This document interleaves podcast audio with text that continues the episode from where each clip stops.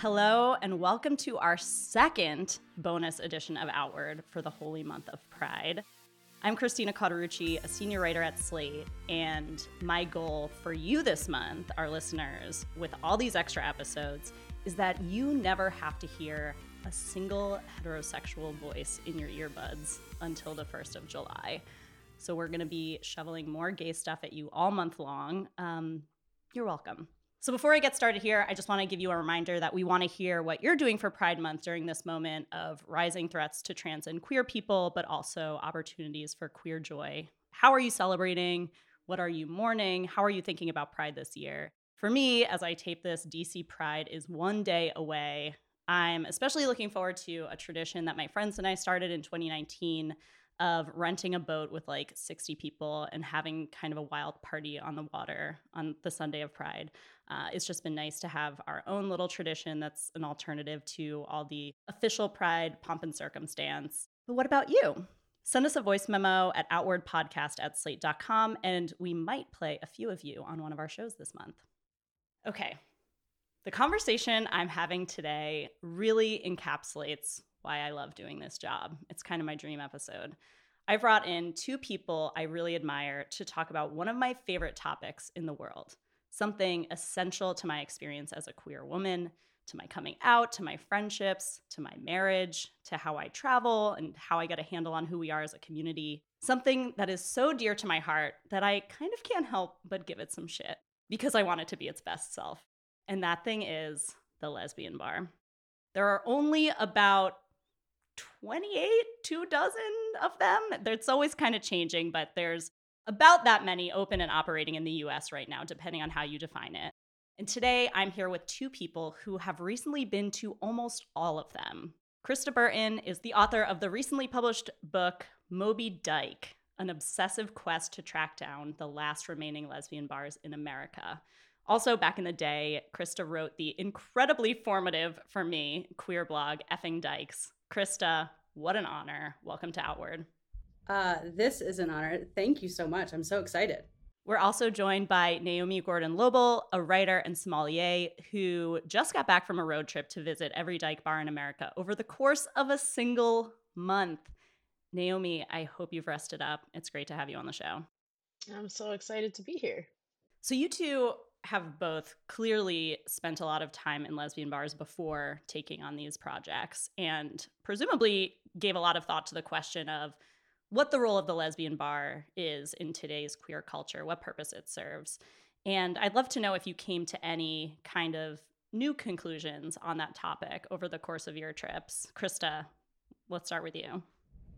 I mean, I'm 40. I've spent about 20 years almost exclusively socializing in queer and lesbian spaces if I possibly can. And um, I went in knowing that as a background that these spaces have always been sources of immense queer joy for me. And I think seeing them all so much, going to the bars so many times over the past year and a half, really just emphasized that for me. Like, really showed me that these places, even if you're having an off night, when you return, they still are these places of profound joy and happiness in uh, the queer community. What about you, Naomi? Yeah, I um joy is a word that I really associate with these spaces too. I went across the country. It's like all these spaces I would go into them and I just it's this it's the most beautiful thing to me that you are you know, I was always aware I was a stranger. Like I'm not from here. I, I don't know anybody here. I'm definitely from out of town, and a lot of these places people were like, "Oh yeah, you're not from here," but I'm also home in a way, and that's really the most beautiful kind of duality. I mean, both of you went to several of the bars alone. And I know that's like something I'll also do when I'm in a new place. If I happen to be alone, like I'm traveling for work or something, it's one of the few bars that I would feel comfortable going into alone is a lesbian bar. How did people treat you when you were alone? Did you end up talking to people, making friends? Yeah, people were so warm and friendly to me. Uh, I think just about without exception. Like at a bar in Denver, I sat next to these two people and I've been sitting there for a while. And then one of them like, you know, we'd probably been sitting next to each other for like 15 minutes and the bar was packed and we were in the only like I had taken the last seat that there was. And the bar is called Blush and Blu. And uh finally this person leans over to me and she was like, What are you drinking?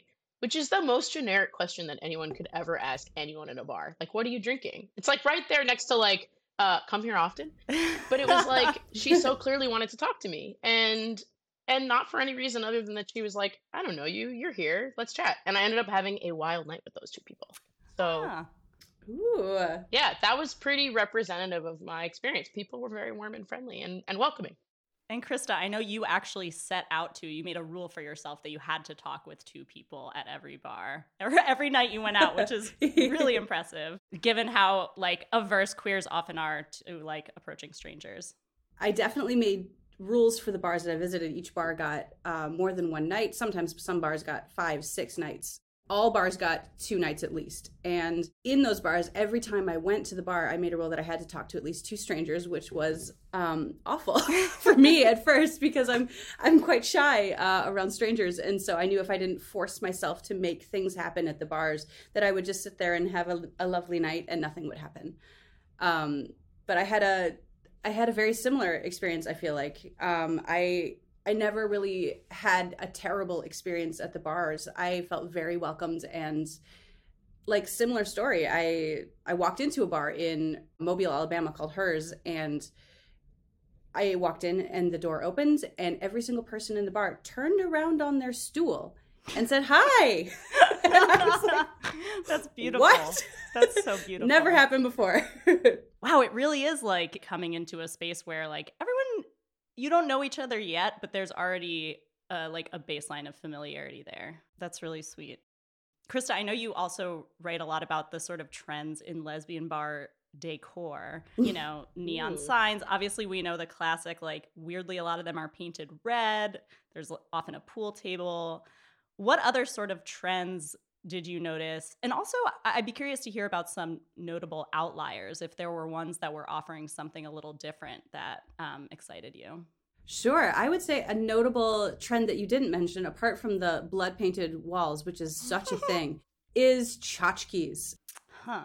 Many, I'm going to say the, the vast majority of lesbian bars have tchotchkes. I feel like, as a vast and probably dangerous generalization, I think we're all a little bit sentimental. I don't know. I don't know. I, maybe not. Maybe not. But I don't. I can't think of a queer person who does not have a collection of mugs that say funny shit or um, dirty shit or people that aren't hanging on to something that's maybe from like an ex from like 10 years ago. And so I think that that kind of gets reflected in the bars a little bit where there's just like memorabilia everywhere or like this one funny plastic statue that someone gave you from a kinder egg a decade ago but it has somehow been mounted to the bar because that moment was special Yeah. and we are going to savor it I've never seen a minimalist lesbian bar. and i was going to tell you for an outlier i have seen a minimalist lesbian bar and it is boycott bar Huh. uh, in arizona um, in phoenix i felt like the vibe there was not tchotchkes um, it was kind of industrial chic it was like blue lit it was very very fun and everything looked as if there was if there was a terrible fight in that bar you could hose it down and everything would be completely fine um, i the bar was built for like heavy use is what i'm trying to say and i loved it Do they have like jello wrestling or oil wrestling or anything like that? Because that seems ideal. They have tarot reading. I know that. of course they do. Um, Naomi, I had the pleasure of joining you on the DC leg of your trip and helping escort you to our two establishments. Um, and we talked a bit about what makes a good lesbian bar. I'd love to hear your thoughts on that. And, you know, also, if you feel comfortable sharing, what you think makes for a subpar lesbian bar. You're going to get canceled. I, I might make you say what makes for a subpar lesbian bar because I know you have thoughts on that. Uh, but we did have so much fun in DC. It was the penultimate stop on my trip, so it was a lot of joy and excitement. Um, I actually I feel like one of the things that I took away from my trip is that I sort of not sure whether I totally had the assumption that like all lesbian bars would kind of be the same, but what I can say having gone to all of them is that they're definitely not. Hmm. And one of the things that I came away thinking about is that you know, in the general world of bars, we allow bars to provide different things for different people and different desires and different kind of kinds of nights. So we have a cocktail bar where you want to go have a really nice cocktail, and you have a dive bar where you want to take shots and be a little messy, and we have a bar where there a club where you're going to dance, and you have a bar where you can actually hear each other over loud music, and so many different kinds of spaces. And because there's so few gay bars, and particularly there's so few lesbian bars, and most places really only have one if they have one at all, we sort of put this pressure on this bar to be everything. Mm-hmm. It has to be the cocktail bar where you go on a first date, and it has to be the dive bar where you go with your friends, and it has to be the place where you go dancing, and you have, it has to be the place where you have a birthday party. Yeah. And like that's a lot. Arguably, that's impossible. And so, what I noticed is that the bars I went to were really different. I probably had the best cocktail of my whole trip at Nobody's Darling in Chicago, mm. um, which I believe is now, after Herz was closed, the only black owned lesbian bar in the country. And wow. they were James Beard Award nominated for their cocktail program, deservedly. I had a delicious mezcal something that a bartender made for me there. Um, so that's one thing, right? That's like a cocktail bar with really delicious drinks and then there's a bar that's like you know uh, alibis in uh, oklahoma which feels like a queer cheers. And i think it's great that those spaces can be different and you know uh, that we can kind of like allow them to offer different things. And it, of course the sad thing is that we can't have like 10 dive bars in every city where i can be like i want to go to the cheers or i want to go to the club. All right we're going to take a quick break and we'll be right back with more lesbians in bars. Hey, it's Kaley Cuoco for Priceline. Ready to go to your happy place for a happy price? Well, why didn't you say so? Just download the Priceline app right now and save up to 60% on hotels. So, whether it's Cousin Kevin's Kazoo concert in Kansas City, go Kevin, or Becky's Bachelorette Bash in Bermuda, you never have to miss a trip ever again. So, download the Priceline app today. Your savings are waiting Go to your happy place for a happy price. Go to your happy price, Priceline. On Death, Sex, and Money, we feature interviews with you, our community of listeners, getting honest about uncomfortable things. I developed an illness where it isn't safe for me to drive. A friend once said to me, Sex is like air. You don't think about it until you're not getting enough. This is a similar sort of thing if you just replace sex with driving. Listen to Death, Sex, and Money wherever you get podcasts.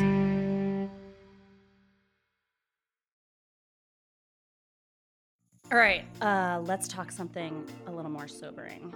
So, the predominant cultural narrative right now, which is not altogether false, is that lesbian bars are doomed this narrative has actually existed for decades, as we learned uh, several episodes ago when we had uh, Mairead Sullivan, who wrote the book Lesbian Death, on the show. You know, they're shutting down. Of course, many are. Even over the course of y'all's trips, I think the number of lesbian bars has changed. But part of that is that over the past year or two, a bunch of new spaces have opened in DC, LA, Chicago, possibly elsewhere.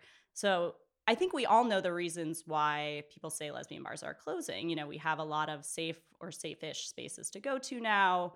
We're more mainstreamed. Gay marriage has domesticated us. We have dating apps. Women spend less money than men. But why do you think new ones are opening? What sort of promise exists right now? And are we seeing the dawn of a new era of, you know, resurgent dyke culture and nightlife?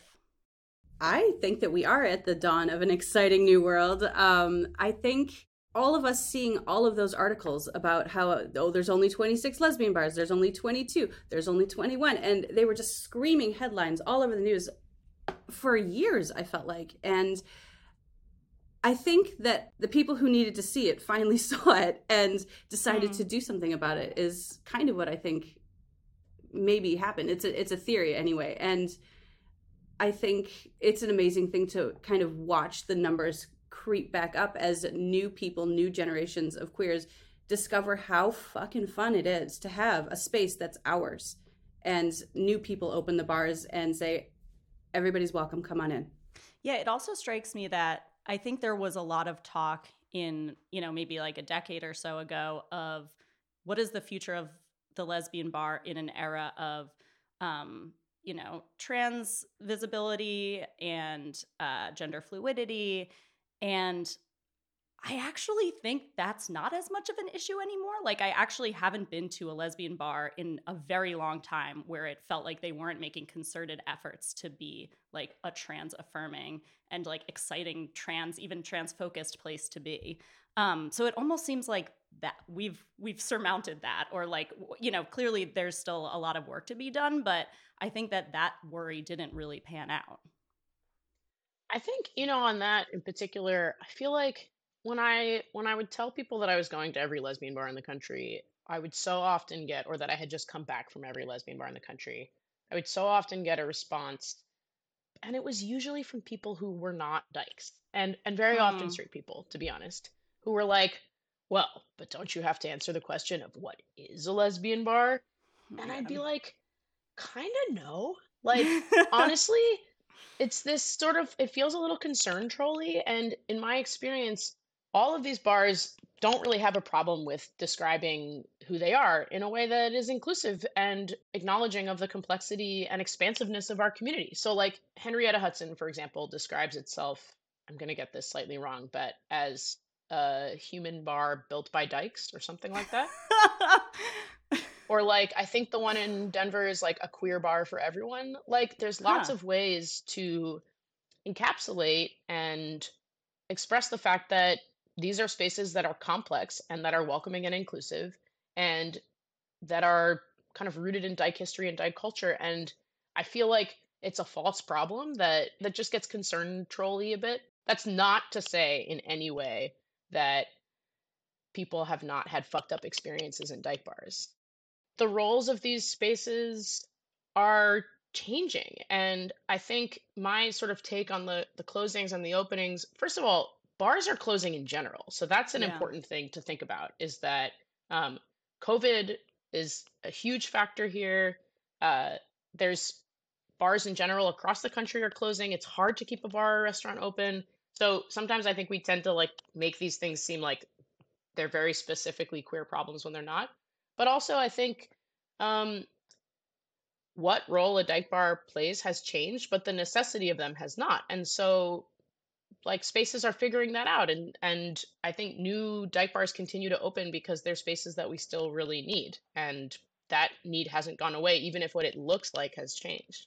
Yeah, and I'm to jump on that too and say that yes, they're necessary spaces and yes, we need them, but we also want them.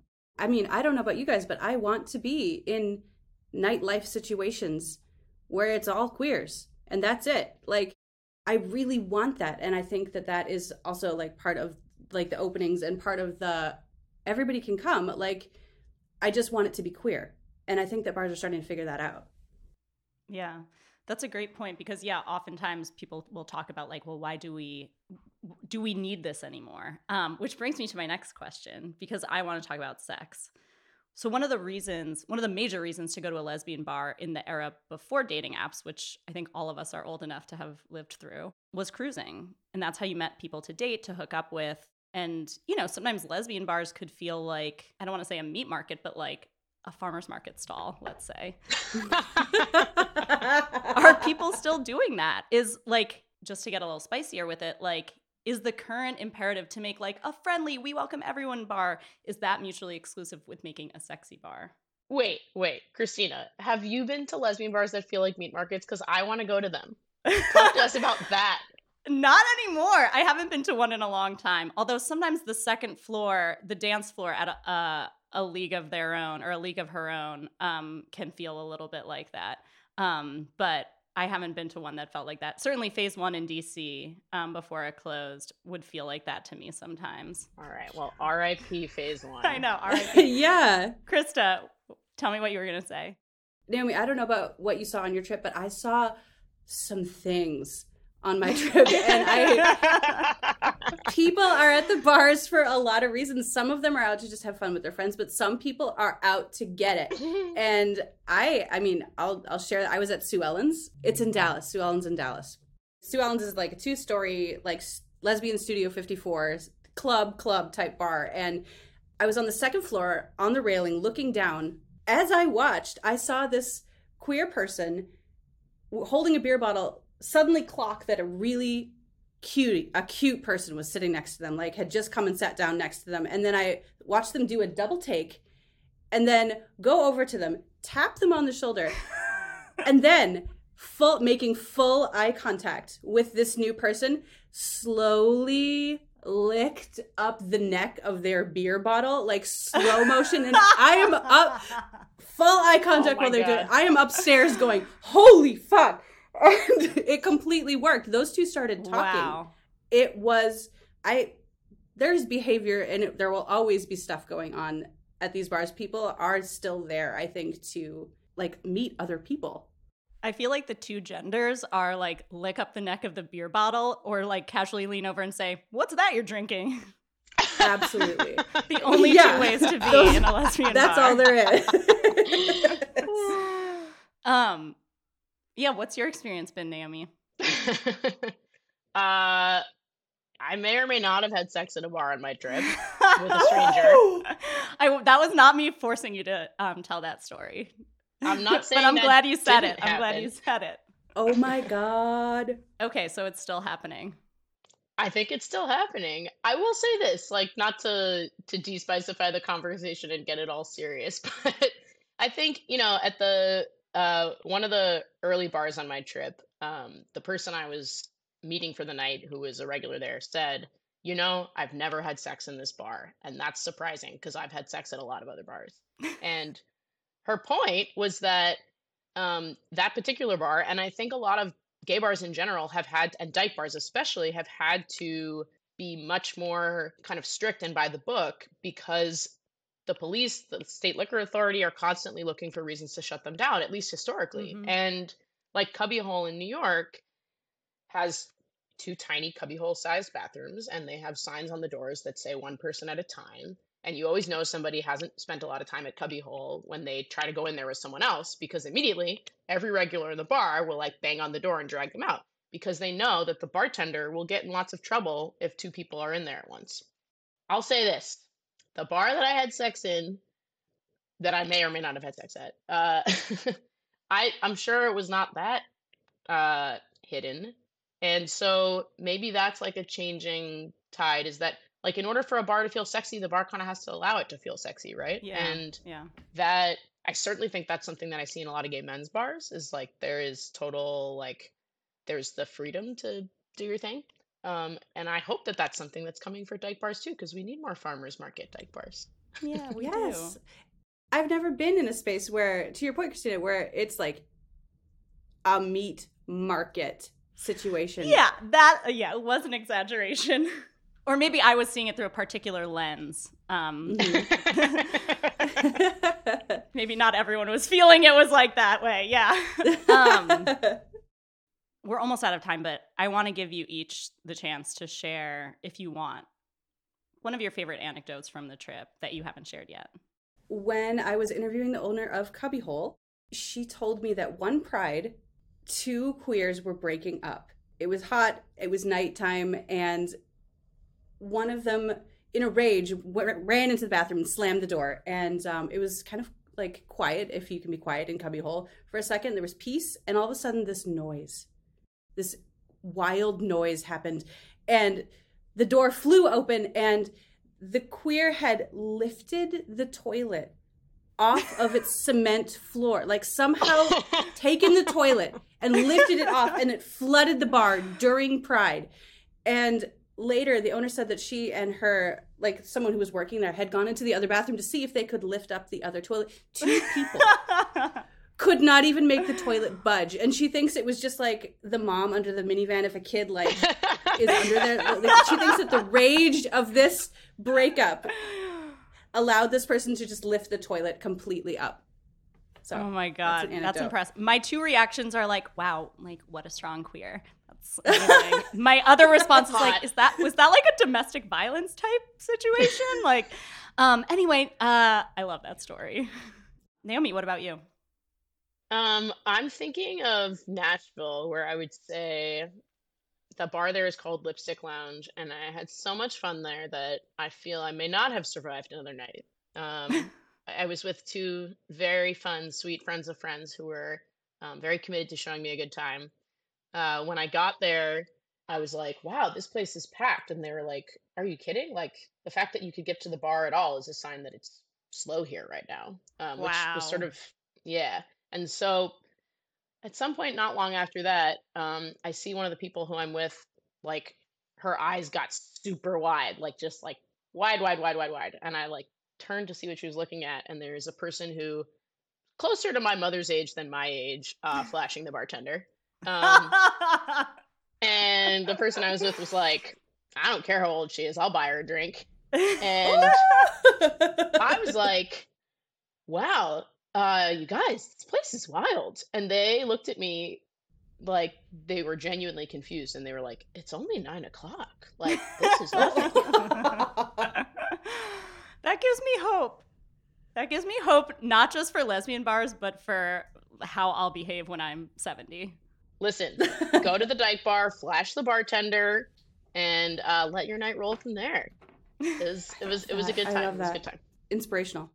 All right, that is almost all the time we have for this show. But before we go, I've asked both of you guys to clue us into your gay agendas for this month. Um, Krista, what did you bring to share with the class? Okay, my gay agenda recommendation is for leather perfumes, perfumes that smell like leather, and specifically Ooh. this perfume, which is Tom Ford Tuscan Leather. Now, this is probably came out in like 2014. It's an oldie but a goodie, and Just for our listeners who cannot see this right now, um, Krista's holding it up like a QVC presenter. It's so good. Yes, it's a it's a travel size, which means I think it was fifty dollars, um, and that's a lot for a travel size perfume. But let me tell you something right now. This is being gay in a can. If you spray this on, you will become gayer by a factor of three hundred the second you put it Oh on. Because I'll tell you what, Tom Ford Tuscan leather smells like a brand new oiled black leather belt, and just spray it and watch people flock to you. It is nuts. that sounds really hot. Thank you for that detailed explanation. You're welcome. Wow. I I actually have that exact scent. Oh, And- wow. Are you 300 times gayer? I mean, you'll just have to find out. I don't know. Um, Naomi, what do you want to recommend? Okay, my recommendation is wearing something this month that feels just a little bit spicy to you, or fun, or sexy. Um, for me, I have two of those things, and they might match depending on what kind of a queer you are. Maybe something for everybody. First is my harness, um, which is a chest harness that I got after I had top surgery and which when I put it on, I always feel 300 times gayer, which I don't do math, but that plus Tuscan leather might be some kind of 600. That's how Homosexual much that is. explosion. And I love wearing my harness to the bar. Like when I have it on, I just feel so good. Um, so if you are a leather queer, I really recommend that for your excursions to the Dyke Bar this month. My other thing is my current favorite T-shirt, which says Father Figure. It was made by my friend Tanner Shea, and I feel super daddy when I wear it. And you can have one too. Um, but even if even if your father figure is not your vibe, maybe you're more of looking for a father figure. I feel like wearing a shirt that makes you feel like exactly who you are is a, uh, it just feels so good. It makes you feel really fucking gay. So tho- Yeah. that's my gay agenda. That's Wonderful. Trey Sexy. I support that agenda. This has been so much fun, you guys. Um, again, our guests on this episode have been Krista Burton, author of the book Moby Dyke. What a title. It's out now. so great to chat with you, Krista. Thanks for coming. Thank you so much for having me. This was great. And Naomi Gordon Loebl, whose writing you can find online in The Nation and elsewhere and at naomigordonloebl.com. Thank you for coming, Naomi. Thanks for having me. So fun. That's it for our special Pride mini episode. Please send us your feedback and topic ideas and loving criticism at outwardpodcast at slate.com or find us on Facebook and Twitter at Slate Outward.